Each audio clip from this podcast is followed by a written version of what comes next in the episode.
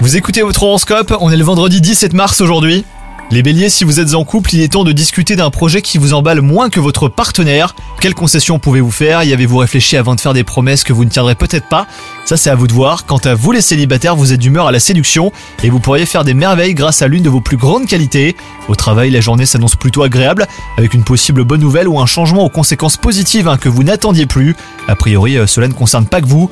Vous pourriez être plusieurs à avoir le sourire ou à le retrouver hein, si jamais vous l'aviez perdu.